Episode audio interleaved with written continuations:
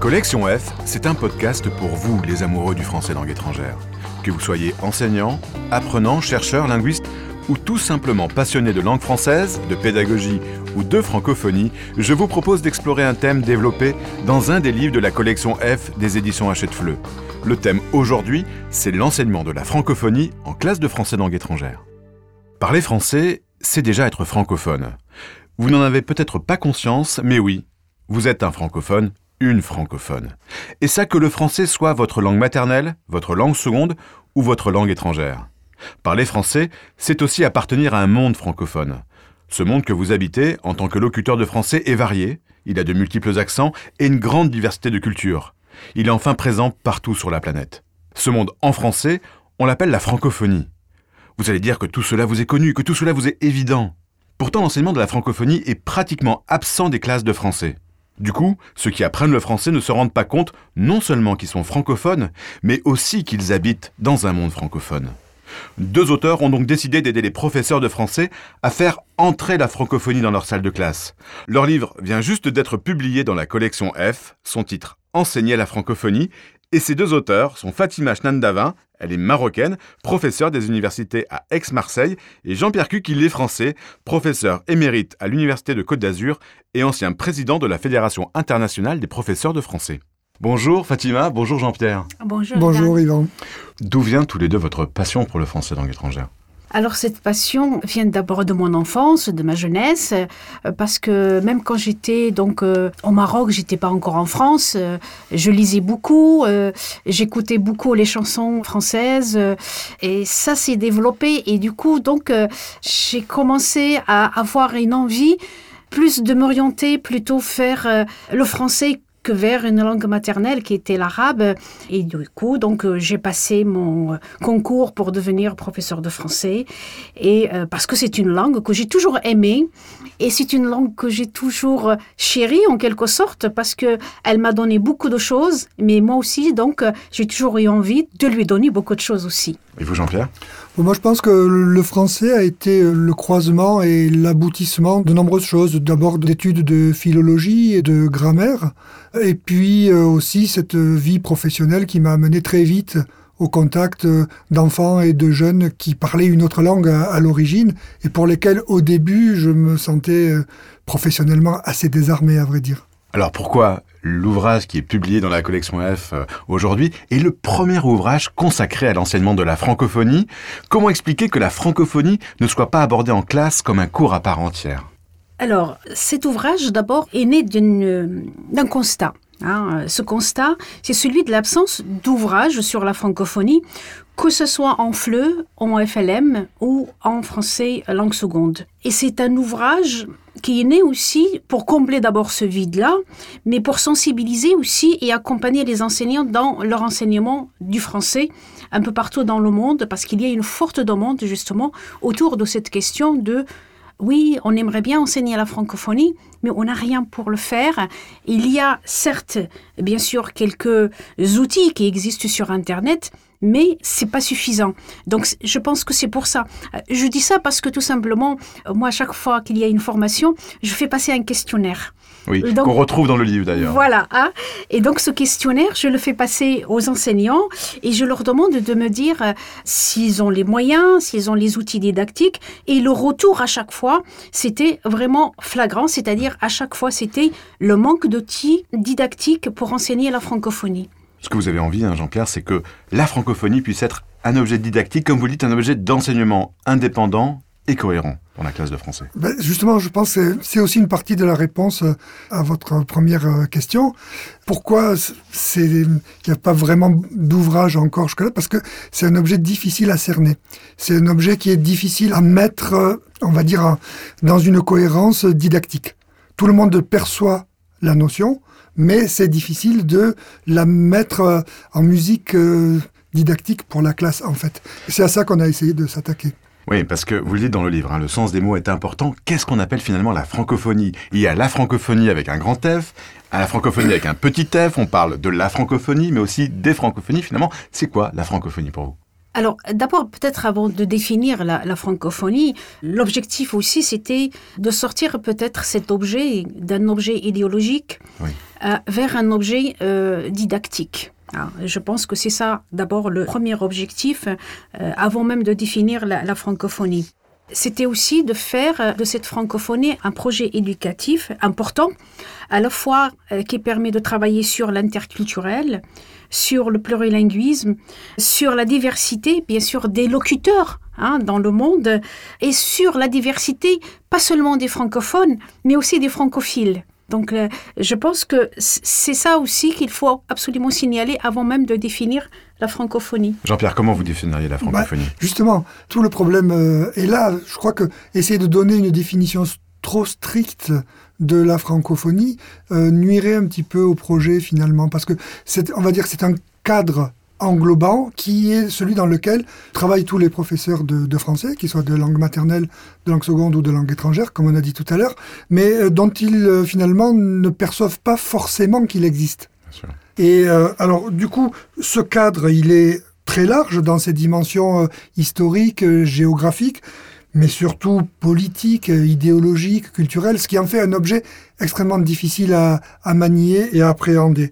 Et surtout un objet qui est finalement difficilement susceptible de devenir un objet de transposition didactique comme tous les autres objets que l'on rencontre dans les classes, quelles que soient les disciplines. D'ailleurs, euh, vous expliquez hein, dans une bonne partie du livre, euh, vous entrez dans cet univers de la francophonie, qu'elle soit institutionnelle ou pas.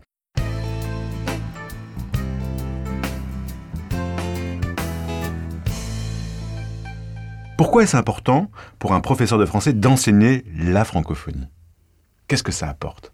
C'est d'abord euh, amener donc les élèves ou les étudiants, donc ça dépend des, niveaux où on enseigne, à développer des compétences euh, francophones, des compétences aussi d'appartenance à une communauté, et c'est élargir aussi le champ du français. Parce qu'on enseigne le français, on enseigne la grammaire, on enseigne la, la littérature, on enseigne beaucoup de choses. Mais je pense qu'il manquait un petit peu ce côté comment lier tout ça à ce concept qui est la francophonie.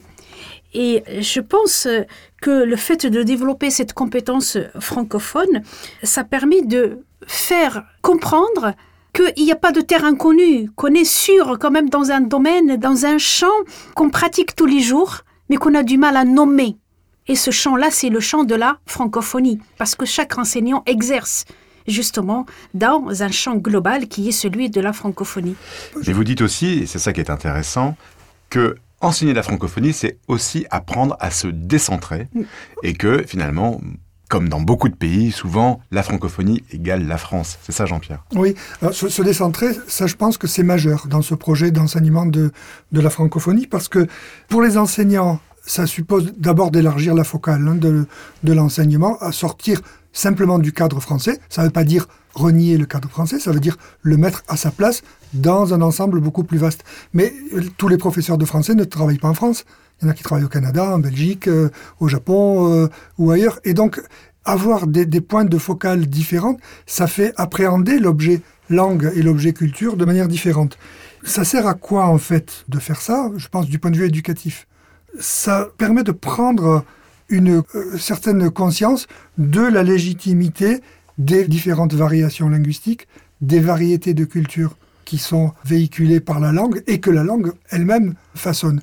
Et du coup, c'est un sacré apprentissage de citoyenneté, d'une part, et d'autre part, d'apprentissage de se connaître soi-même. Quand j'apprends le français, qui je suis dans ce monde-là? Je fais partie, comme vous l'avez dit au début, de ce monde. J'en avais pas forcément conscience. Je suis pas simplement quelqu'un qui apprend une langue comme on apprendrait toute autre chose, mais j'entre et je participe à un monde dont la richesse est incroyable du point de vue culturel et linguistique. Et on se rend compte qu'on a finalement une identité de francophone Exactement. Quand, on, apprend le Qui fait partie des multiples facettes de l'identité de chacun. Alors, est-ce qu'on peut enseigner la francophonie de la même manière à un public de français langue maternelle, de français langue seconde ou de français langue étrangère? Est-ce qu'il y a une approche différente pour chacun de ces publics? Il y a peut-être un cadre méthodologique commun, mais après, il y a des approches euh, différentes, notamment selon qu'on est donc en français langue maternelle, en français langue seconde, en français langue étrangère. Parce que les acquis de base ne sont pas les mêmes. Et donc, ces acquis vont faire, euh, bien sûr, avancer rapidement l'apprentissage de la francophonie, ou ils vont peut-être demander à ce qu'on s'arrête sur certains aspects. Il y a aussi le fait que, qu'on soit en français langue étrangère, en français langue maternelle, en français langue seconde, on n'a pas la même histoire, on n'a pas le même rapport, on n'a pas les mêmes représentations par rapport à la francophonie. Et je pense qu'il y a un travail à faire justement sur toutes ces questions-là, que ce soit en français langue seconde ou en français langue étrangère, et même en français langue maternelle, parce que euh, je pense que ceux qui se sentent les moins touchés peut-être par la francophonie, c'est ceux qui relèvent du français langue maternelle. Oui, souvent c'est le cas. Et d'ailleurs dans le livre, hein, vous montrez ces différentes approches selon euh, les publics. Quel type de compétences apporte l'enseignement de la francophonie dans la classe de français? Alors, l'apprentissage ou l'enseignement de, de, la francophonie s'inscrit dans l'ensemble des enseignements que nous faisons, par exemple, en classe de français. C'est basé sur des activités langagières, comme ce qu'on fait tous les jours. Donc c'est pour ça que je rassure toujours les enseignants en leur disant, mais vous n'allez pas inventer quelque chose de nouveau au niveau justement méthodologique. Vous allez exploiter les activités langagières que vous, vous travaillez justement en classe et vous allez intégrer seulement la thématique de la francophonie. Donc c'est pour ça que des activités sur la compréhension orale ou écrite, des activités sur la production orale et écrite s'inscrivent tout à fait dans les thématiques de la francophonie. Et ça aussi, ça permet de travailler à la fois sur le plan linguistique et sur le plan culturel des euh, tâches qui s'inscrivent à la fois dans la découverte, dans la créativité et dans euh, le cadre de l'innovation pédagogique.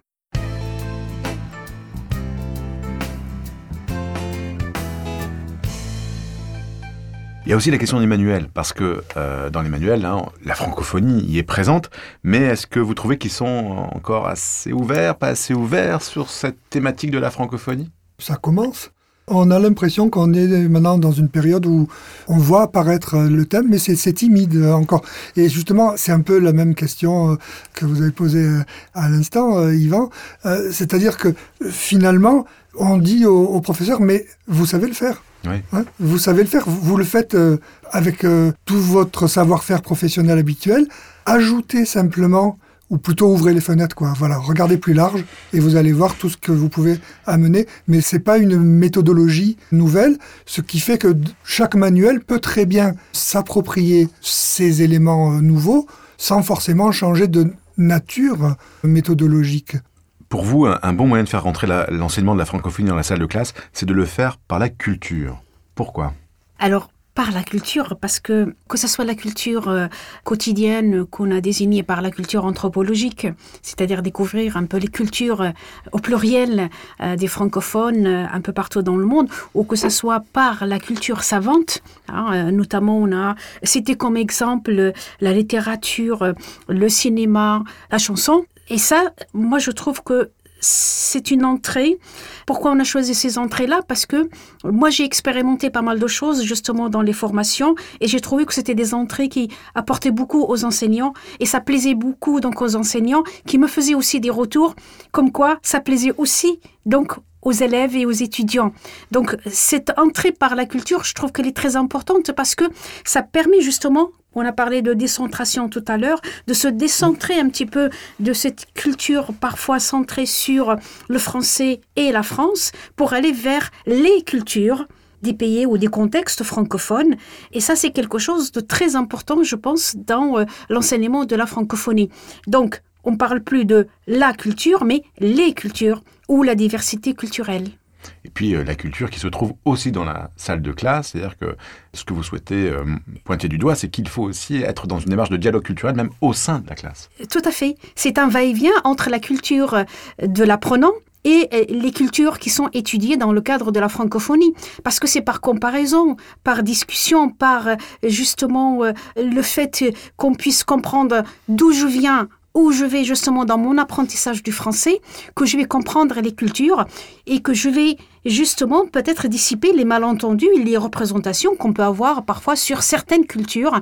Et ça, ça m'est arrivé plusieurs fois dans les formations où je passais des supports complètement éloignés du contexte de l'apprenant et parfois les enseignants étaient vraiment surpris et après, ils se disent, effectivement, cet écart, parfois culturel, peut être justement euh, travaillé avec les élèves et ça permet de comprendre mieux ce que c'est que la francophonie à travers justement la comparaison des cultures. Sans oublier bien sûr la comparaison aussi des variétés linguistiques, parce que là on parle de la culture, mais peut-être qu'on n'a pas dit un, petit mot sur les variétés linguistiques, notamment les accents, euh, la façon de parler, etc., pour que les élèves ne soient pas surpris quand ils entendent justement des enregistrements dans un français qui n'est pas celui des Français et qui n'est pas celui justement d'un locuteur natif.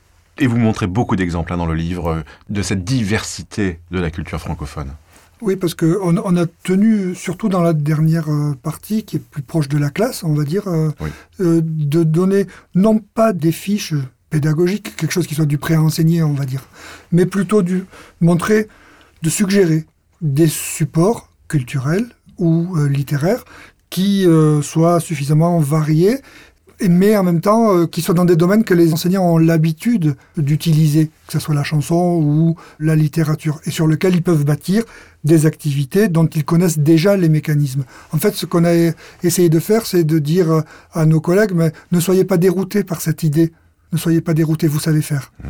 Oui, ça. ce que vous souhaitez faire comprendre, d'abord, c'est que tous les enseignants de français sont, sans qu'ils le sachent vraiment, des enseignants de francophonie. Exactement. Alors, au-delà de lire euh, votre livre, quel conseil de base vous donneriez à un professeur de français qui nous écoute et qui veut se lancer dans l'enseignement de la francophonie dans sa classe?